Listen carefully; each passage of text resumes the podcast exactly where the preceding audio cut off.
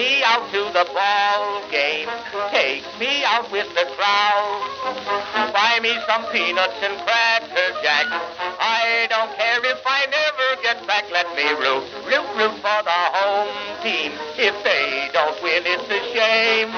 For it's one, two, three strikes, you're out at the old ball game. Welcome to Slow Pitch, a podcast that takes sports movies too seriously, or perhaps not seriously enough. We're your hosts. I don't look good with my shirt off, and we'll get into that. Sean Williams. And Brad Etherly. I'm going to make out with two chicks tonight. two guys who consider sports movies a type of aerobic exercise. Today's episode is a review of the 2005 classic Lords of Dogtown. Yeah, I, I say that I, st- I said that to start off because this movie is about a type of guy that I kind of wish that I was, but I I, I realize that I'm not. And they're, they're it's the type of guy whether it's like whether they're wearing a shirt or whether they're not wearing a shirt, it's all the same to them, and it's no big deal. Like I I have a deep shame of my body, um, and uh, when I'm not wearing a shirt, I'm very cognizant of it my abdomen is pasty and unmuscular and and and well, I just so was not, Emile Hirsch's for that just you know for the record. Well I'm just saying like I like I would not fit in uh skateboarding through swimming pools and like hanging out at uh you know in Southern California? Shops. no no like my shoulders are freckly. It's it's not a pretty sight.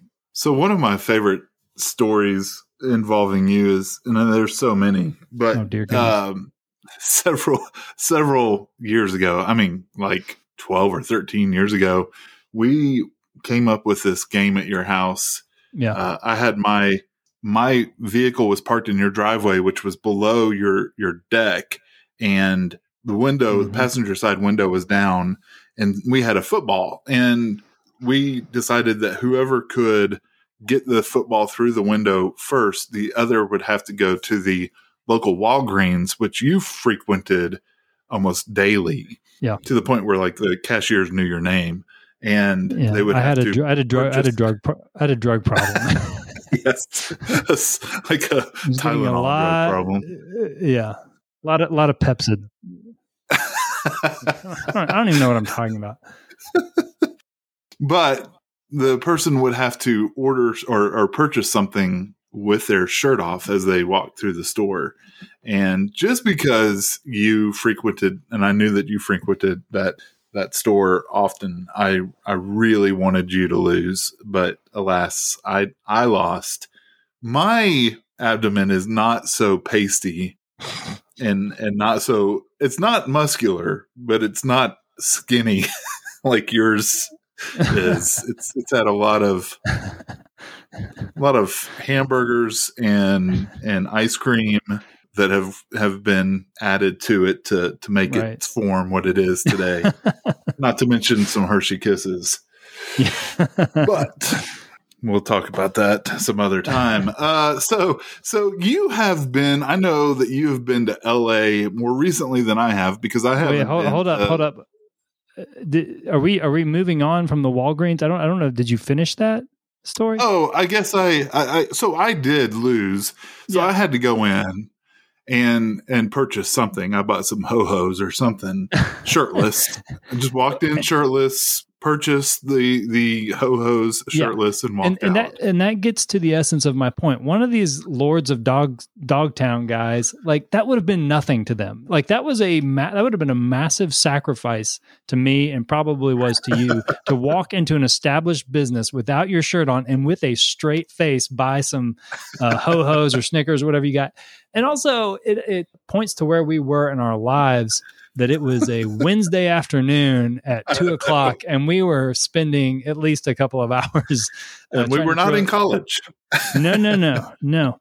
Uh, w- like friends of ours were taking the bar exam. Uh, you know, going to med school and stuff, and we were trying to throw a football through the window of a Blazer or whatever you're driving. Yep and uh, with the consequence being you had to walk shirtless into a Walgreens.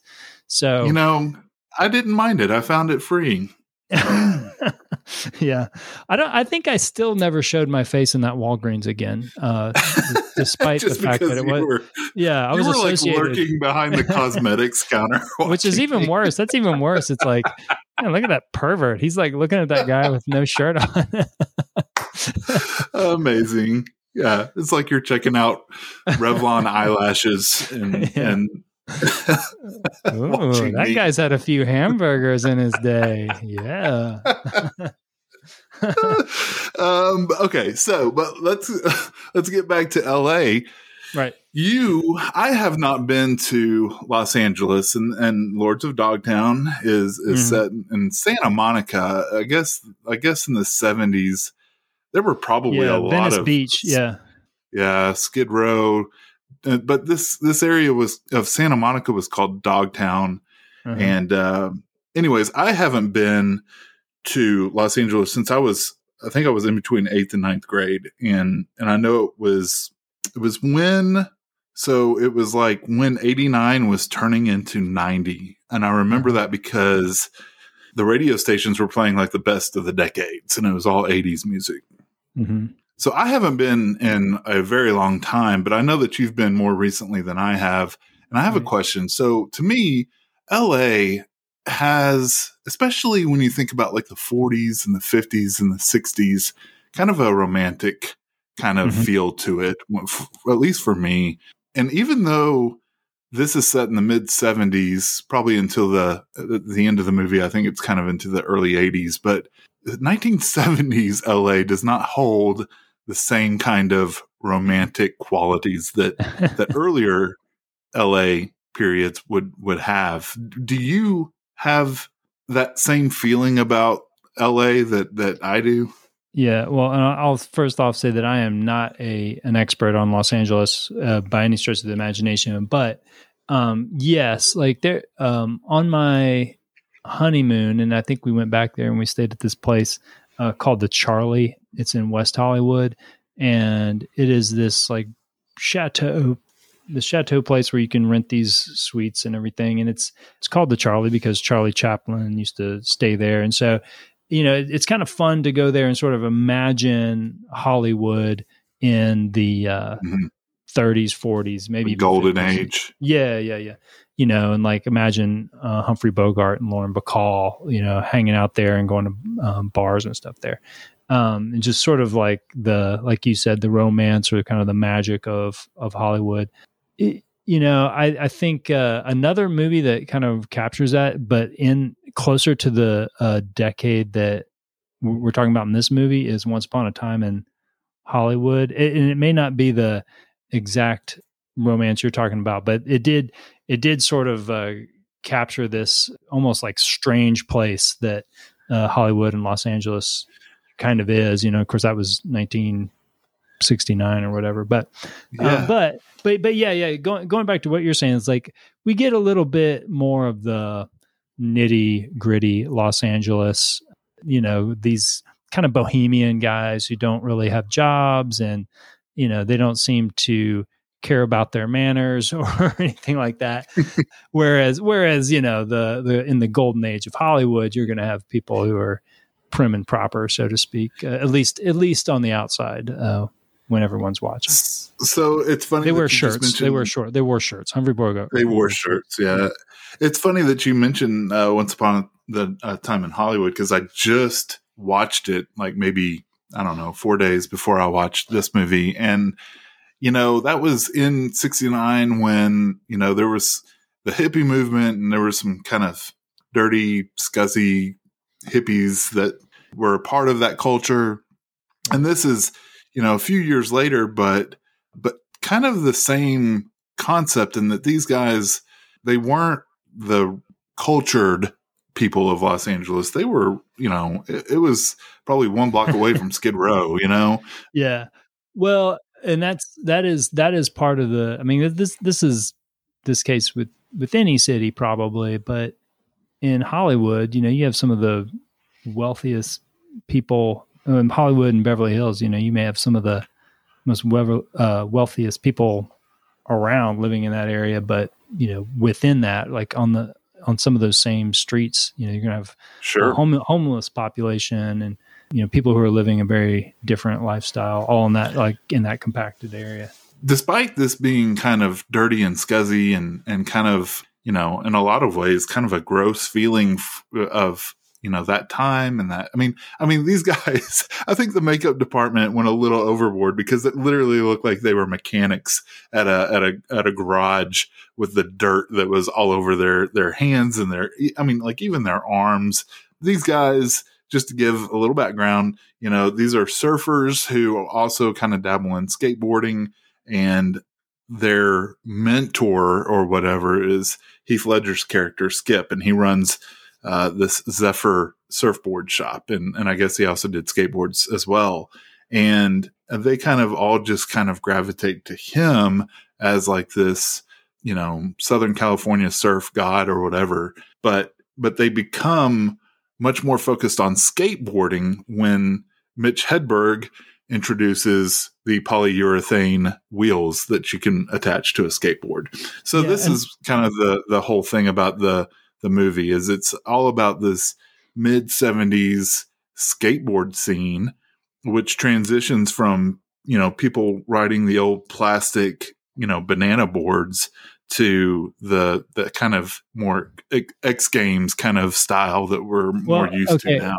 Y- okay, so you mentioned the polyurethane wheels. I, I never quite figured out why that was a big deal, like why that was a turning point. Because I, when they f- first introduced him, when Mitch Hed, Hedberg comes in, um, which his character is in on IMDb is called the polyurethane wheel guy. I, I'm pretty sure, but when he comes in there and introduces those. I kind of thought it was going to be an over the top situation where, you know, we get up to Sure. like this, we get up to this big tournament and they're like, you know, one of the skateboarders is like, wait a second, Over the top. I need to switch out my wheels. And he like put, takes off the plastic ones or whatever, puts on the polyurethane and like does all these amazing tricks. But they don't really mention those uh, afterwards. It's just kind of like he brings them in. It's like, oh yeah, that's cool. And then now they're all skateboarders. They yeah they they they don't really show any more surfing. Like I thought at first, and and I had seen this movie before, but I'd forgotten a lot of it. And you know, at first the the whole thing is all about surfing. You know, they wake up early, four thirty in the morning, like to get out to go hit the waves first. And the first thing I said was that ni- 1970s surfers were decidedly very non-chill because they like there was one like linebacker looking guy who looked like Cheech Marin with a, a mullet who Yeah, was like guy. one of the meanest guys in the I've ever seen you know in Yeah. a surf movie and and He and must they have were been one of the, he was like the point break guys. Those were non chill surfers as well. yeah it was crazy but anyways no more surfing after the first five minutes it was all skateboarding Well, Uh, which it- leads was- me to, well, go- go ahead Oh, I was just gonna say, yeah, I like it. It was. I had trouble kind of figuring out which way this movie was going, and, and I'm watching it in the context of uh, I have been assigned a sports movie to watch, and so I'm trying to sort of discern the sports in it, and so that's why I kept thinking, like, okay, wait a second. Um, is this polyurethane wheel going to be a thing? Is Heath Ledger? Is he some sort of like Jim Morrison, Mr. Miyagi, who's going to like teach him stuff, which he doesn't really teach him anything. He No. just sort of yells at him and like and slaps him with hamburgers and stuff. Anyway, what, what was your question? oh, you took our rating away. How many slaps with hamburgers? No, I'm kidding. Okay, no, Um, no, that's awesome. no, I was going to ask you if you ever, were- if you were a skater growing up at all. No, um, not at all. I do like. I remember when Back to the Future came out, and that like there was sort of a skateboarding craze. I think that was somewhat like. I mean, skateboarding was already going on, but I think like suburban kids started wanting skateboards after Marty McFly used one in Back to the Future, and which also there's a quick side note. There is a scene in this movie where the kids hitch a ride on the back of a bus Sure. uh, on Yeah. their skateboards. And the and- bus driver is trying to kill them. Everybody on? Good. Great. Grand. Wonderful. No yelling on the bus! I know. I was like, I was like, the, like this bus driver starts weaving in and out of traffic to Yeah, kill. Not to mention every. Yeah, to- not to mention everybody else driving. yeah, yeah. He has like 30 people on this bus and he is trying to murder these 16 year olds or however old they are. And he like like a responsible bus driver would like bring the bus to a stop and say, okay, guys, like you can't do that, or I'm gonna call your parents, or or or even call the police. That would be safe. But he starts whipping in and out of uh the you know different lanes, trying to essentially slingshot them into oncoming traffic and uh and end their lives. Yeah, and they handle it with uh, grace and aplomb. they just they just ride off like no big Yeah. deal. Um, no, okay, so I I did kind of aspire to be a skateboarder probably when I was around twelve or thirteen. Probably probably close to the time that Back to the Future came out. Although I don't know that that was the impetus behind it. Um, but I I did have my Nash skate excuse me my Nash skateboard uh, I think that I got to the point where I could do a kickflip, which Yeah. really the only trick was that you kicked the back of the skateboard and it popped up. That Yeah, was the right. extent of my trick, my trick riding. But I did, I did want to be a skater for a brief time, anyways. And and so the other thing about this movie is that even though I am I'm 45, not from Southern California, there was also a little bit of a, a romantic idea behind the not only the era, but just what they were doing. I don't know what kind of calls me to that, but or makes me kind of enjoy the idea of that. But maybe it's just that they were a little bit more free spirit and and they kind of did things their own way. I don't know what it is, but I just I really enjoyed the idea of just p- kind of doing what you want to do and and and being who you want to be and you know kind of saying screw the screw the rules. I just yeah, it was something that I I kind of enjoyed, I guess. You dirty hippie. no, that, um, yeah, I uh, I get that. I definitely get that. I think I knew probably from a very early age, and I'm I'm being I'm saying this sort of jokingly, but also not jokingly.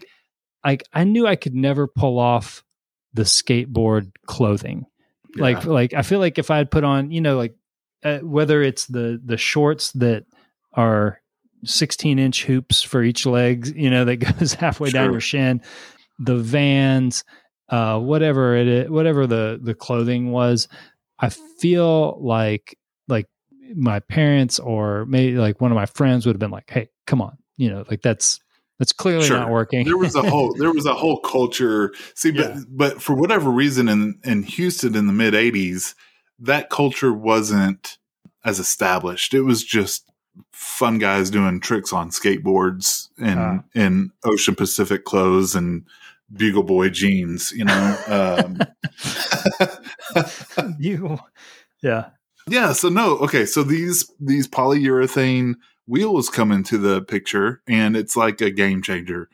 And so they immediately act like this is like electronic cars have been invent- invented and they can do all kinds of different tricks that they've never thought about doing and they I guess Heath Ledger first of all what was he doing with his accent in his mouth? yeah. I, well, okay.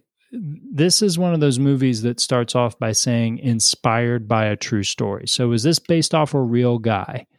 Yeah. I think it was. and actually it was and so the the writer was the Stacy. the blonde the blonde haired kid yeah peralta Yeah. Yeah, that's the other thing too. the, the first 30 minutes of this movie, I was like, am I watching uh Hanson behind the music documentary? Because all these like blonde uh teenage guys or something. But anyway, go ahead. um but yeah so heath ledger is like i said he's the the owner of this skate shop and surfboard shop and but he is he's only 25 in this movie i forget how young he was when he died he was 28ish i guess when he died Oh man.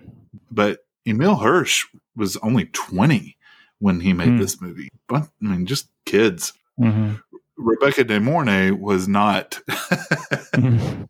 20 in this movie. She she played her part well. She played Emile Hirsch's who played Jay. He was a real Jay Allen or something. I gotta look it up. Yeah. Um, it doesn't. I did say, not memorize the names. But anyways, these are all real skaters of this of this team that Heath Ledger put together called uh, the Zephyr or the Z Boys team.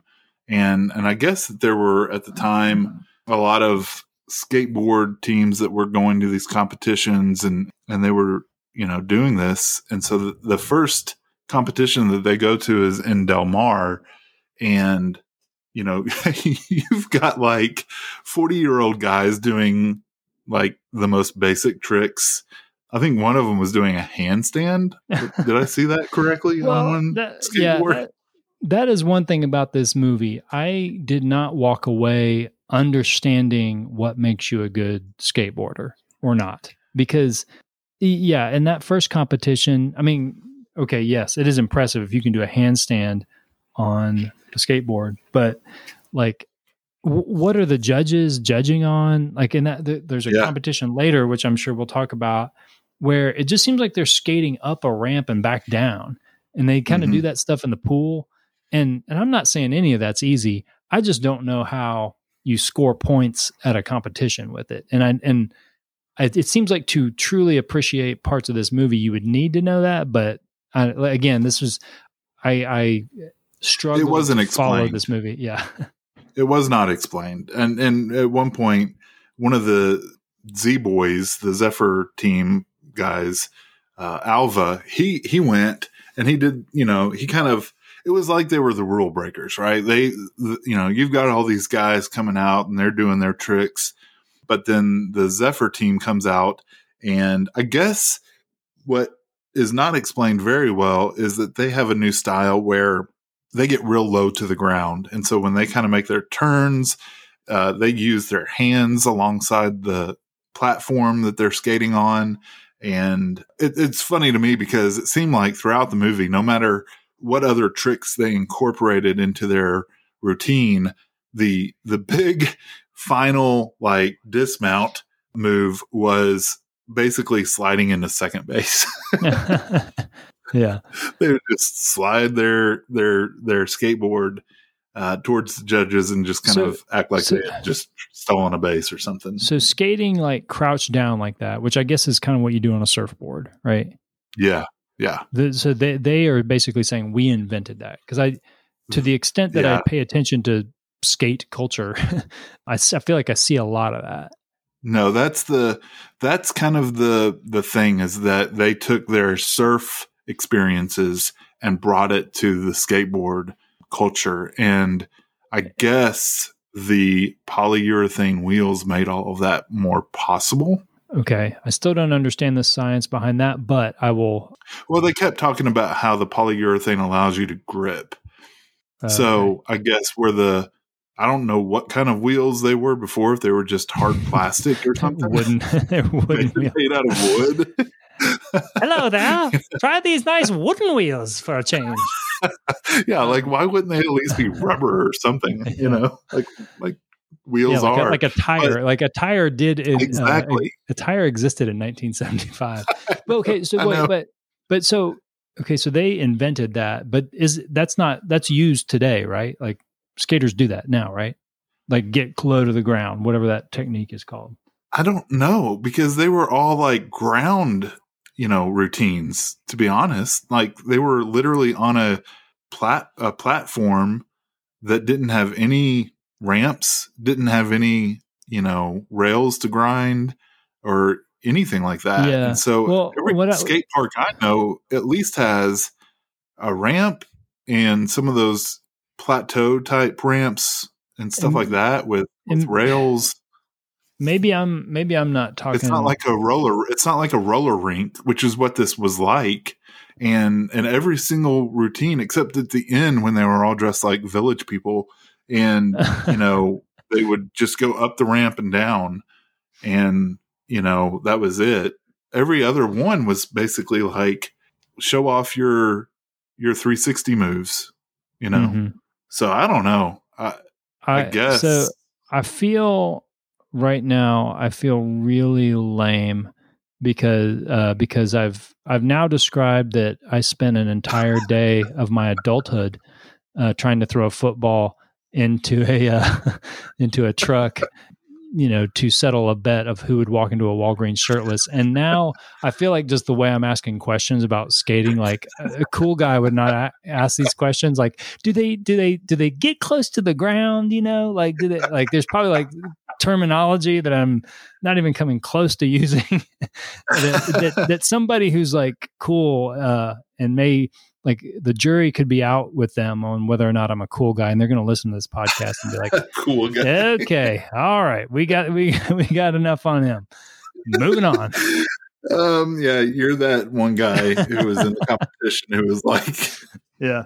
doing the robot on the, on the skateboard. No, I mean, I think that it's all about how much height you can get off of a ramp and how many 720s you can get and whatever Well, else. That's the Um, other thing too. I did not hear the term ollie in this. Yeah, I don't think it had been invented. I looked it up.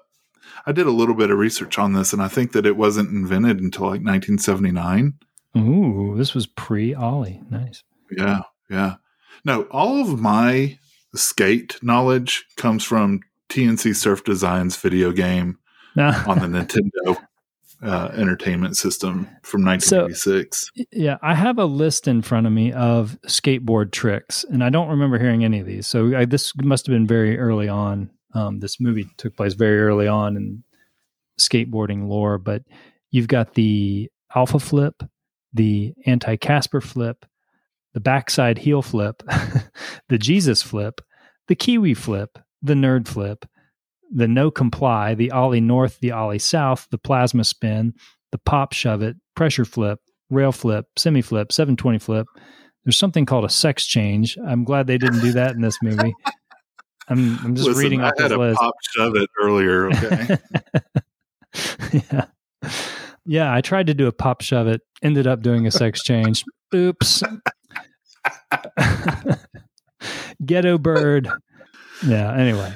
There's all sorts of Yeah. you can do. I'm gonna I'm gonna no, and they didn't, they didn't really show or talk about any of those. They just like the biggest things that they showed were when they started.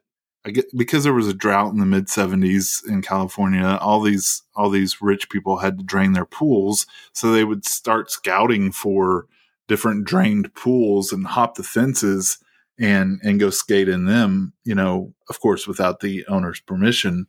And the big thing was was when somebody decided to skate over the light uh, in the pool. And I feel like they they did that like 50 times in the movie to just show you exactly how cool that was. But that was like that was it. Like everything else was just the fact that they were skating in pools. Like that was the big thing. There weren't Yeah. tricks involved necessarily. They didn't ever like go up over the the lip of the pool to do like you know any air shots or anything like this.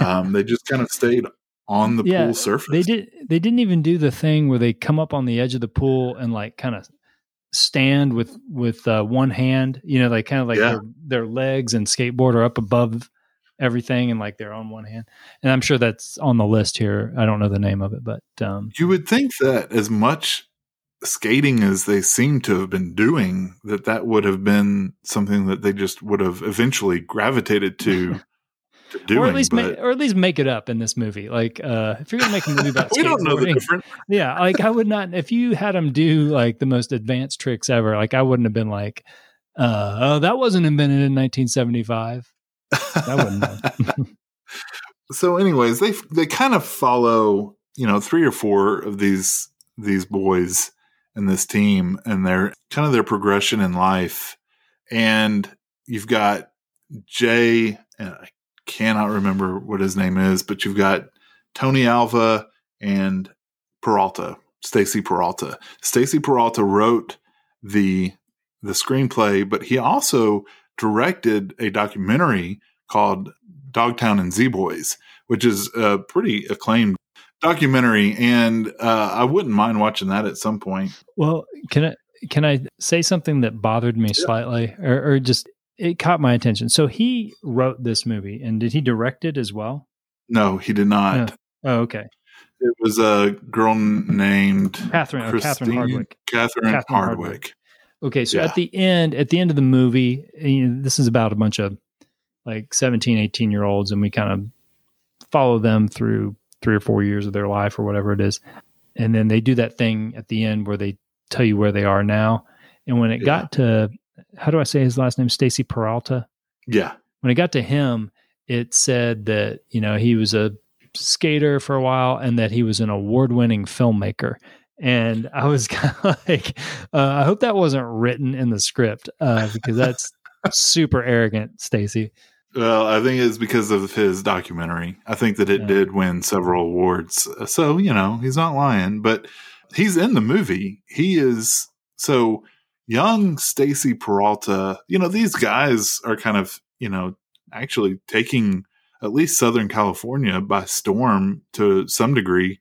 I think I read that, you know, they had done like a a Playboy interview at some point they were starting to get featured in these skate magazines, which were becoming prominent. But also, Stacy Peralta was was hired to be a a skateboarder on Charlie's Angels, and so they show a clip of that, like a current Lords of Dogtown clip of Charlie's Angels, and the director of Charlie's Angels is Stacy Peralta, but uh, Jay Adams, that's his name, Emile Hirsch's character, uh, Tony Alva, and Skip. I don't know that Skip's last name was ever mentioned, but the Heath Ledger character, they're all in the movie too, as well. They've got very brief cameos, and so does Tony Hawk and a couple of other big time skaters that I don't have any clue who they are. But I thought that was interesting that they were able to get all those guys in the movie to some degree uh, although Jay Adams has passed on, I want to say one of the other guys has too, but Wait, was that Jay Adams? Was he the one with the brain tumor? no, Jay Adams is the one that kind of went East LA, you know, Oh, lean on me okay. vibe. Oh, is the. Emile Hirsch character. Yeah, I got Uh, you. I got you. Yeah. Yeah, yeah. So one one thing that, of course, they have to involve is a love story. Yeah, there's a few of them, and I'm confused by. I was confused by the whole thing. I was too. Do you want to bring up the most disturbing part of the movie? Yeah, I think. Um, Well, so- so, I'll give a little bit of background. So the whitest of the characters, who somehow has the last name Peralta, he he's the one who looks like a handsome brother. He kind of has this thing for one of his teammates and best friend's sisters, Tony Alva, her his sister, but so does Jay Adams. But the sister in and Peralta kind of hook up at first, and Jay Adams is always kind of looking on, like kind of skulking in the in the corner, like, oh, why can't she like me?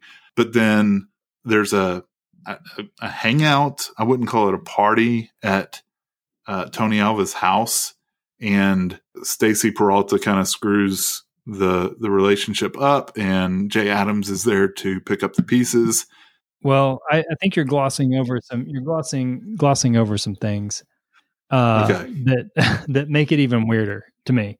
Stacy, Tony's sister, who is Yeah. uh, dating Stacy, tries to seduce Stacy Yeah, at this at this get together by saying, "Hey, let's let's get this thing going on the lawn in front of the house in, the- in the front yard." And her brother's like, you know, up on the porch or something. And and yeah. the- He always seemed to have a problem with them being together. yeah, and well, yeah, and and so Stacy is like, wait a second, you know, your brother's right up there. This is not how this needs to happen. And he feels offended and he leaves. And so, yeah, so then she makes a beeline for Jay, Emile Hirsch's character, and ends up in a bedroom with Emile Hirsch's character, but also Tony and whatever girl he's dating at that point. They're like three feet apart on separate twin beds, making out, and it's probably leading other places as well. And when I was watching this, I texted Brad and I was just like, "Is are they about to hook up? Are, are brother and sister about to hook up in the same room, like three No. feet apart from each other?" His sister tells Jay to take off his shorts. Like they are, and I think that the other couple is already in a state of undress. They were about to both get it on, brother and sister in the same room with not together, but with another party Yeah. within three feet of each other. And I was like, what the heck is going on here? Hey man, you don't understand the lifestyle, man. Uh, well, thankfully the dad and he like busts in. He busts in at the at the last second, and But the, the two non siblings have to go scurrying. But Tony was fine with Jay getting a little piece of action. He was fine three feet away from him. Yeah, it was he was not happy with with Peralta getting, you know. no. Well, I guess he was a young, confused. I have no idea what was going on there, but it was yeah. I mean, it, that was the that was the weird thing to me. Like, and I don't know if uh, Peralta is trying to say something about like the you know dysfunction of the family and like the lack of guidance from the parents or whatever because they, they established that his dad's kind of uh taskmaster and you know he doesn't want his sister wearing skimpy clothes out of the house and all that stuff and i don't know maybe he's trying to say hey uh, here's how rebellious they really are. But it seems like you could have done that and them still be in separate rooms. It was yeah, I don't know. That was bizarre and and it was uh I couldn't imagine that happening in real life, but no maybe they do things differently in Dogtown. they don't wear shirts. So they focus on these guys and eventually they start to kind of get broken up because different i guess skateboard impresarios in Yeah. southern california Well, start Johnny to, uh, Knoxville, yeah, Johnny Knoxville cracked me up. Just his whole look, and I, I, like I couldn't tell if he was trying to be funny or if he. I mean, I was laughing every time he was on screen just because of how ridiculous his outfits were.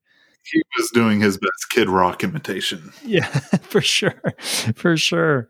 Yeah. Well, you had him, and then the uh, gosh, what is that guy's name? Oh shoot, he he plays the goalie in Miracle. I can't remember his name, but he's sort of like the nerdy skateboarding sponsor. oh yeah Oh gosh, I don't- I don't Eddie, remember Eddie, his name. Eddie Cahill is his name, but uh, but yeah, he was like a stark contrast from Eddie Cahill. Johnny Knoxville was just you know he looks like a like he said kid rock pimp. yeah it was hilarious but kid rock and the other guy they kind of are out to to pick up skip's team and and kind of pick them off one by one. And mm-hmm. so johnny knoxville ends up with tony alva. I guess the other guy picks up peralta. And this all happens at a party that heath ledger is, is hosting at his skate shop. And he gets drunk and despondent at the party and decides to go up to the roof of this skate shop and proceed to throw uh, s- surfboards that he's worked on off the roof and you know in the process breaking them. And he throws maybe five or six surfboards off the roof. And the whole time i'm thinking that's not just a hey i'm just going to grab a, a couple of surfboards and take them up to it's like a 30 minute process at least probably. Um, they just acted like, yeah, he just had him up there he's just throwing them off. Uh, so they get kind of picked off, and and I guess they have sponsors. I guess this is what's going on. You know, by the end of the movie, Peralta literally looks like he's headed to to uh, Studio Fifty One. You know, with his his Studio Fifty Four. sure that one too. Studio Fifty One was the one in, in Dogtown. fi- fi- yeah, fifty one is it's not quite as crazy. It's not quite as uh, flamboyant as fifty four, but it's you know it's not bad. You have a good time there. It's more like a showbiz pizza. Mitzi, Mitzi gets a little Yeah. crazy though. Yeah. Um, Hey, so, am I but crazy? yeah, Am I crazy or uh, for some reason I thought Jeremy Renner was in this movie? he was. He was one of the the. Well, I didn't understand. I don't guess see him on they- IMDb.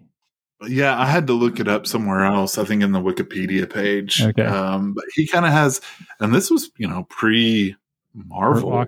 Yeah, Yeah. pre Hurt Locker by a lot. I feel like. Well, there was a lot of there were a lot of stars in this movie. Like Joel Joel McHale is in this movie for like he has like a half a line or something. yeah, And of course, we mentioned Mitch Hedberg, America Ferrera.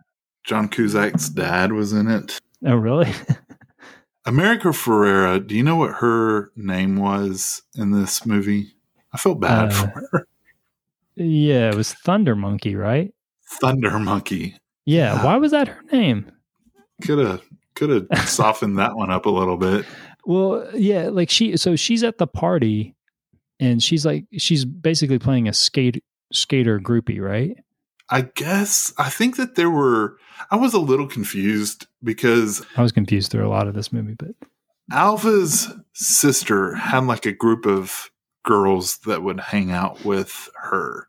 And I guess she was part of that group. That's that's kind of what I gathered because they all they called her Thunder Monkey as if like they all knew her really well. so that's her skate handle or something. But, But you uh, know, at the beginning of the movie when when Skip made his team, there was a, at least one girl on the team and they don't really ever mention her again. And I thought that was well, interesting, and- especially since it was made by, uh, it was directed by a, a female. Like they didn't, they were not worried about that female Well, skater. Probably yeah. broke broke a lot of boundaries.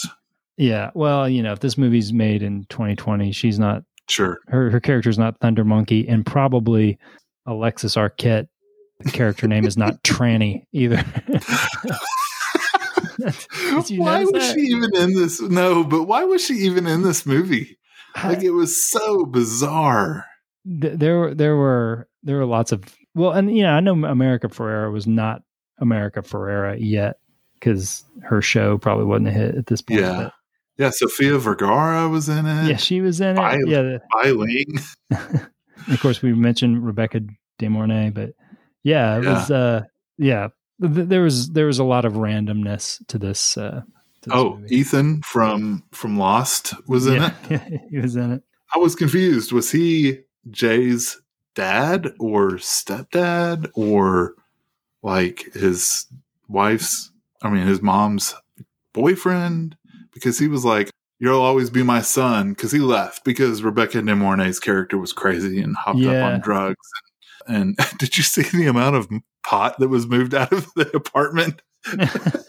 they grabbed a bag and it was like a five gallon bag full of pot when Ethan from Lost moved out of Rebecca De Mornay's apartment. Well, yeah, I don't, I don't know. Like, I, yeah, he was some sort of father figure, but yeah, the the movie, like, there's there were so many things that could have been further explored. Like, the full movie could have just been about Rebecca De Mornay's relationship with her son, but we just kind of like Mhm. get a couple of glimpses of her. Yeah. The movie could have been about Heath Ledger more. Like, the movie could have been like Heath Ledger, who you know, he granted this is pre Brokeback Mountain, so he's not truly Heath Ledger yet. I mean, he's been in The Patriot and Ten Things I Hate About You, and he's you know great in those movies, but he hasn't garnered Oscar buzz yet. And I feel like he was. Although I will say that let me see if I can find exactly th- this movie won an award. oh, really? Well, Yeah. I- like, like I feel like he was trying to win an Oscar, like he like, but he wasn't really in the movie enough to win an Oscar. the movie wasn't about him enough He won Actor of the Year, okay, for given to him by the Central Ohio Film Critics Association. well, I stand corrected. He did win an award for this. so you know the uh the cleveland steamer award i think is what that's called yeah it- you know so anyways these guys they're all kind of going their own way and and and breaking up the band basically but they all have this one friend that we haven't really talked about who is kind of a a lesser skater. He's more of just kind of a hanger on, but you know, they're friends with him. His name was Sid. And it's it turns out that you know after a couple of years of them doing their own thing, Tony Alva becomes this big you know skater in his own right. Uh, Stacy Peralta becomes a big skater in his in his way. Jay Adams becomes disillusioned with it, you know, altogether, and literally is part of NWA at the end of the at the end of the movie, but in a skinhead type way. And they all so so their friend Sid has a you know a, a brain tumor. Throughout the movie, they they keep saying he has an inner ear problem mm-hmm. because loud noises uh, make him startled and kind of lose his balance. He he falls in one of the the empty pool scenes and says he can't feel his feet, but then you know no, he can never feel his feet. But it comes to to understanding that it's not an inner ear problem; it's a brain tumor. And I guess he had had surgery, and they kind of all surreptitiously show up at his house at the same time his parents are wealthy. They have a pool and they've allowed uh, the kids to drain it so that they can skate. And of course, Sid is in a wheelchair, so he's not able to to, to skate. But that's kind of that's kind of the movie. They all kind of have a, a big happy get together again, a big reunion of sorts, and and put all their differences behind them for Sid. And, and that's really kind of it as far as the movie goes, did you have anything else that stood out to you? No, I mean we've hit all the high points. I think I think I was thinking this earlier. I don't think I actually said it, but there was part of uh like I I understand that you know they were young teenagers who were you know lo- looking for places to to skate, you know, so they were breaking into people's houses and skating in their uh, empty pools. But during that montage of them doing that, I, I felt sort of an annoyance with them that they were they were like not respecting other people's property, which means I'm again lame and old. But uh, but I remember it's like, oh gosh, like that person worked hard to uh, make that pool nice, and you're like, you're breaking, you're messing with the shrubbery and stuff. That's hilarious. No, what what bothered me is the opening scene of uh, showing Emile Hirsch you know, uh, leaving his apartment, you know, he's like just breaking things, other people's property as he's going down, oh, yeah. you know, whatever street. And then for no reason at all. But then there there was another scene. I don't know what they were doing, but they were in traffic and they were they were kind of weaving in between a, a line of cars. And I think it was Emile Hirsch again. He was just kind of like slapping the the the roof of every car that he passed as the as these cars were stuck in traffic. And, and I was just like why why are you doing that you little punk?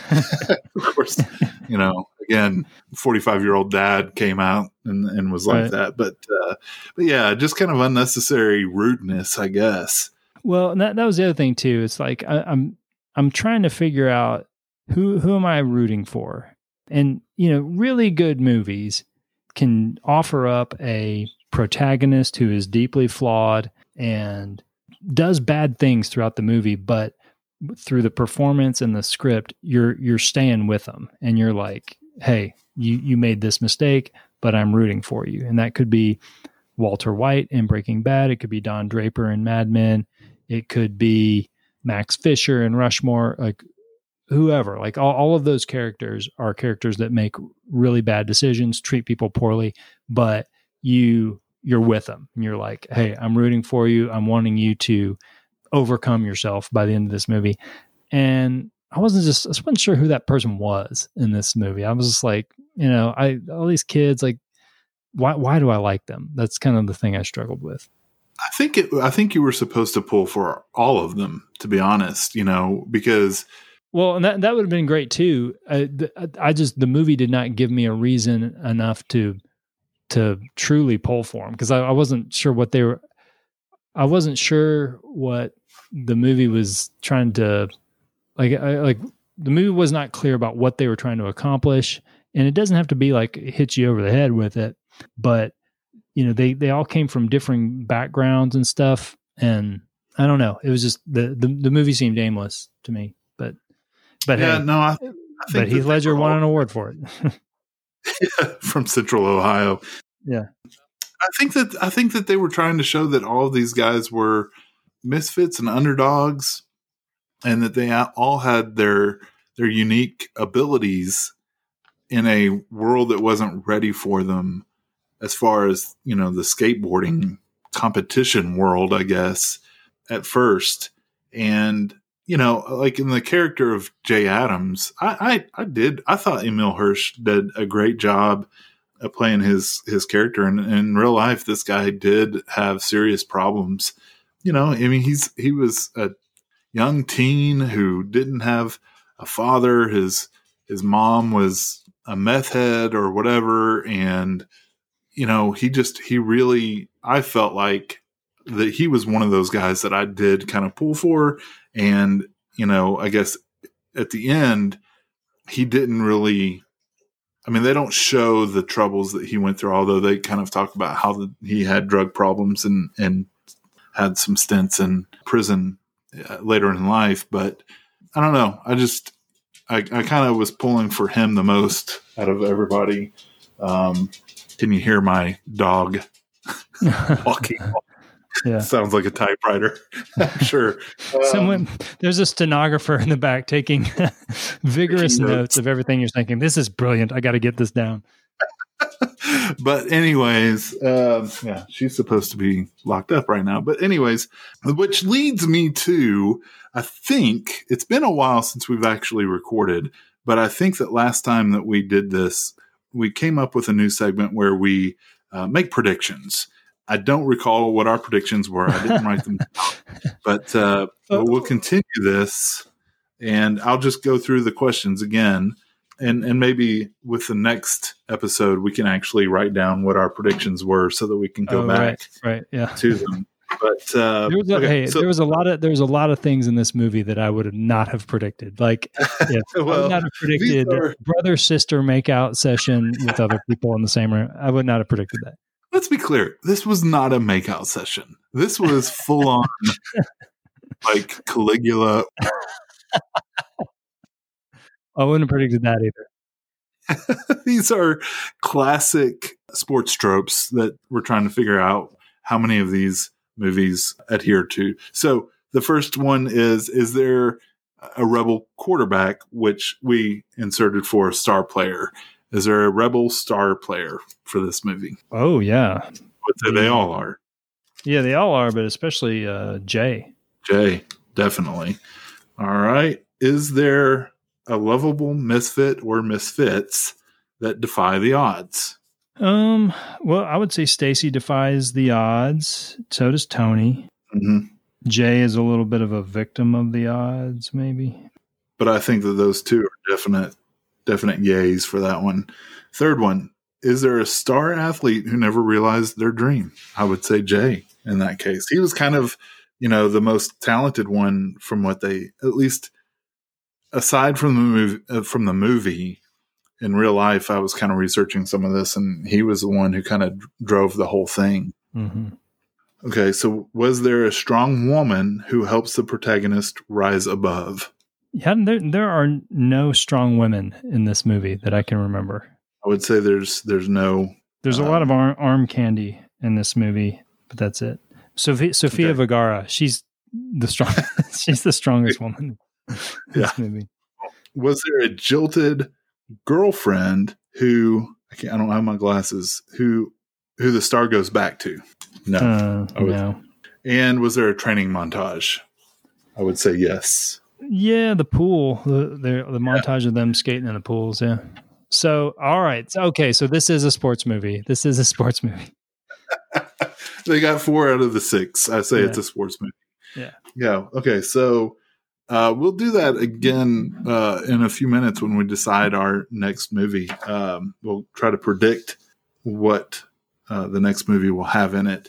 Okay. So let's go to the rating. Five out of five balls. How many would you give this? Mm, two and a half. You, did, was- you, you didn't really like it that much, huh? No, I mean it was uh, it was interesting, but this is not a movie that I will. Well, it's like I'm not. I'm not going to be like, hey, you need to. Have you seen Lords of Dogtown? Oh, you got to see it. It's amazing. Like it was. It was a. Uh, I thought it was shot well. Story wise, though, it it was just it was too too fragmented to me. There was something about it that I just liked. You mentioning that it was shot well, I felt like it had a little bit of a Friday Night Lights feel to it, the TV show. Kind of loose Yeah. cameras and not, you Yeah, know, well, and everything was like gritty. Everything like there was like a grain to everything. And you know, uh, this is a movie that I'm sure is on our list, but you know, this came out post Blue Crush, and I think when I I think when I first turned this movie on, I was like, oh, I'm going to be watching Blue Crush, but with dudes on skateboards, and uh, maybe when it wasn't that, maybe I had set my expectations too high. yeah, there was just something about it that I liked. And I, you know, I am not typically one to pine for the mid 70s, mid 70s, or the 70s in general, even though I was born in 75 and, and lived half of the 70s. You go back and look at movies that were made in that time period or, or TV shows, they're not just like, I mean, it seemed like every single TV show that was made in the 70s just showed how dirty everything, you know, Barney Miller, uh, Sanford and Son, you know, all these just like gross places, not nice looking at all. But for some reason, this movie was able to get me to kind of pine for that moment at that place with these guys and and kind of want to be a part of that in some way. You know, maybe I have a little bit more skater boy in me than than you do. I don't know, but it was just it was just something about it that resonated with me. So I'll give it I'll give it four balls. Huh. Oh, four, Wow. four balls. Yeah. Yeah. So I'm I'm saying see you later, boy, and you, you uh, Saying I'm your skater boy.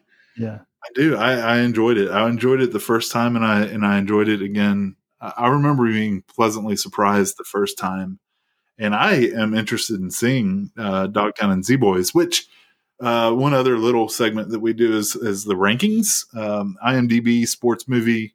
This comes in at 162 in the in the rankings. It is not in the Rotten Tomatoes top 150, but Dogtown and Z Boys is number 47. So pretty good documentary, I think, from what I understand.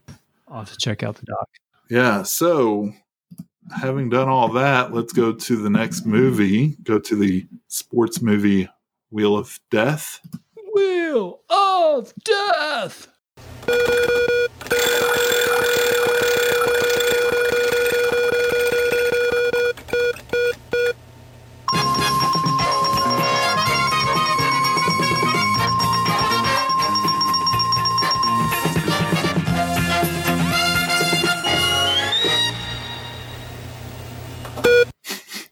And we have number 98, Oh man, this is gonna be good. which is, oh, I don't even know what this is. I'm going to have to look it up. I was hoping I was hoping for Rocky Four. It- well, it'd have to be Rocky 2. Oh, that's right. Okay. Sunset Park. Let's see what this Um, is about. Looks like it's a Google basketball movie. Oh, fun. A white school teacher, Rhea Perlman, takes over a talented but undisciplined black high school basketball team and turns them into a winning team. So it's basically Coach Carter. Coach uh, It's Coach Carter slash uh, Hoosiers. Okay, we could probably just do this uh, podcast now if you want. Uh, but with Car- but with Carla. and Terrence Howard, Terrence Howard's in it. yeah, this is basically fast break again. How did this movie? So this this movie must be terrible. This movie must be terrible because it came out I can't wait. came out in 1996. Oh man. Well, okay, movie tropes. Let's just say yes to all of them because there's just really no question. There's Oh. a rebel quarter, there's a rebel star player, I guarantee you. Yeah. Well, there- uh, is there okay, this one is there a lovable misfit has that to be defies the odds? Someone who doesn't believe in, in themselves, and uh, Carla's gonna show them how to do it. This movie made four million dollars, four million seven hundred thousand dollars opening weekend, and between and went on to make ten million. So I I don't know. Uh, I guess approximately one million people saw this movie, if my math is correct. But yeah, this has to be so bad. Okay, Okay. so you think there's a star athlete who never realized his dreams? Most definitely. Of course, yeah. And I, I don't know if I'm cheating by doing this, but I'm looking at the photos on uh, IMDb, and there's a player who has glasses. So, uh, lovable loser check. yeah. uh, okay, so uh, a strong woman who helps the protagonist rise above. Guaranteed that's happening. Well, would that not be Coach Carla? It's got to be Coach Carla. Number five, a jilted girlfriend who who the star goes back to. I'm, I'll, yeah, I'll I- say yes. and this is this is the classic boof character like Yeah. um some somebody who's we know is right for the main character but they get too big for their britches or whatever Yeah. And then the six is a training montage. oh they, well of course of course Got to Like, be one. this movie does not get made unless there is one Yeah. So I'm excited about that. That's going to be a lot of fun. Uh, yeah a basketball movie starring a cheers cast member that i've never seen before like this this will be fun Yeah. So uh, we do have a Twitter account. You can uh, reach us at Slow Pitch Cast and recommend movies like Sunset Park to us, ones that we were not aware of. Uh, We also have an Instagram. It's Slow Pitch Podcast account where you can see. I will not tell you who does the artwork for that, but we recreate the sports posters with artwork and you can vote on who does it better, slow pitch or or the original movie. Um, Well, and also, um, Brad and I were discussing this. We're not professional podcasters, in case you can't tell, and um, uh, so we're talking about how boring we come across as we're discussing these movies. And so, if you are someone who's listening to this podcast, but you're like, man, these guys take forever to get to a point, go ahead and feel free to crank us up to one and a half speed or two speed if you're listening on a platform that offers faster than that, um, you'll get through the podcast a lot quicker, and we will sound more energetic and exciting that. we sound like we're actually not about to fall asleep. Um, but uh, but yeah, so we do appreciate you listening. You know, like us, review us, rate us on your favorite podcast catcher. Thank you for listening to Slow Pitch, where all of our neck tattoos say contributor to society. Okay, perfect.